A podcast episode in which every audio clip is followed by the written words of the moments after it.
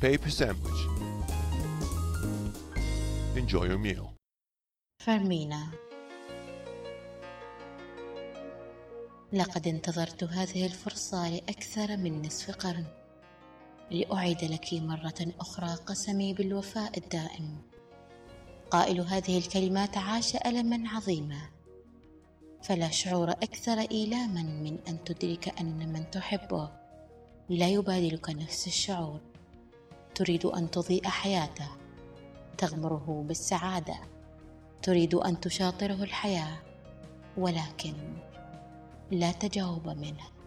موقف يصبغ حياتك بالنقص والأسوأ هو أنك لا تملك ما تفعله لحل هذه المعضلة. يصبح معه الحب وباء كالكوليرا.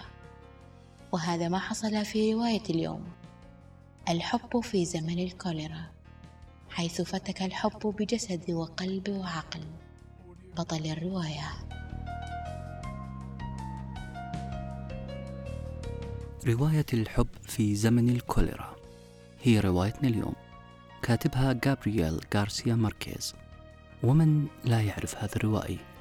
الروائي الوحيد اللي من وجهة نظري يستمتع بأنه يحكي أكثر من أن يحكى عنه. فمئة عام من العزلة وعشت لأروي. هي مؤلفات له تشير بشكل ما لطبيعة هذا الرجل. لغته الشعرية ودقة توصيفه للمشاعر. مثلا كتب ماركيز على لسان بطل روايته الحب في زمن الكوليرا. أعذب الكلمات. بطل الرواية اسمه فلورنتينو. أغرم بفتاة اسمها فيرمينا.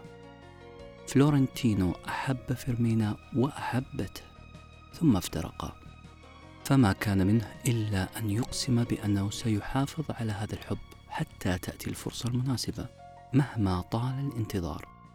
لكن يقف أمامنا سؤال هل فعلا يستحق أي إنسان كل هذا الانتظار أم هو مجرد غزل مصطنع كما هي عادة بعض الشعراء العرب في العصر الجاهلي حيث كان الشاعر العربي يختلق لنفسه أجواء معينة تناسب طبيعته وموضوع القصيدة فشاعر الهجاء مثلا يلبس جبة سوداء ويحلق نصف رأسه معتقدا بأنه بذلك يستحضر شيطان الهجاء.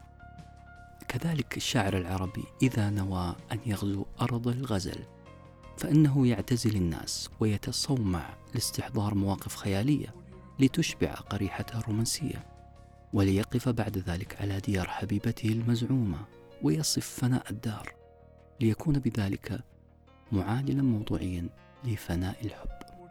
مثل هذه المواقف ترجعنا لموضوع الفراق والبعد والهجر. بطل روايتنا فلورنتينو عانى من هذا الموضوع لأنه ابتعد كثيرا عن حبيبته.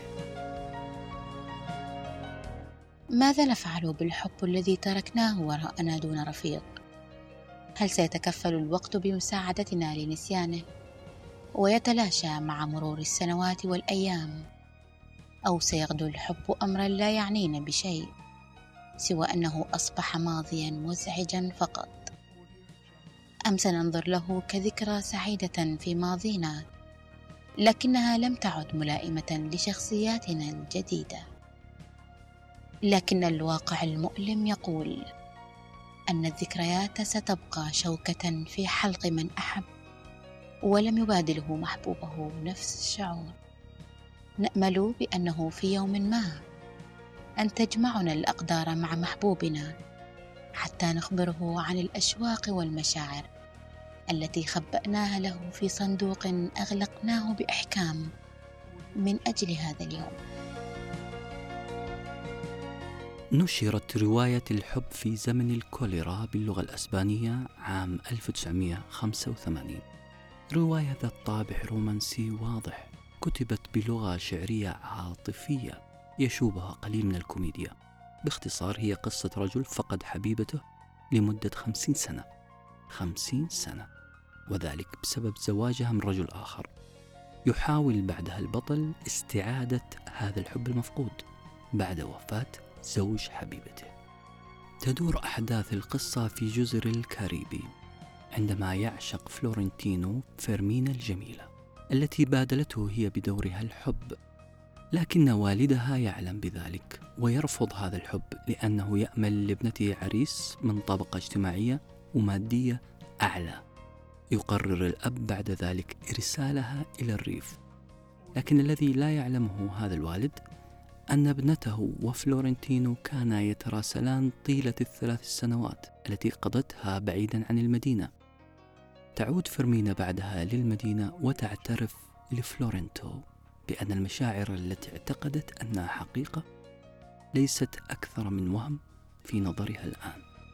في ذلك الوقت كان مرض الكوليرا متفشيا في المنطقة والحروب الأهلية أيضا.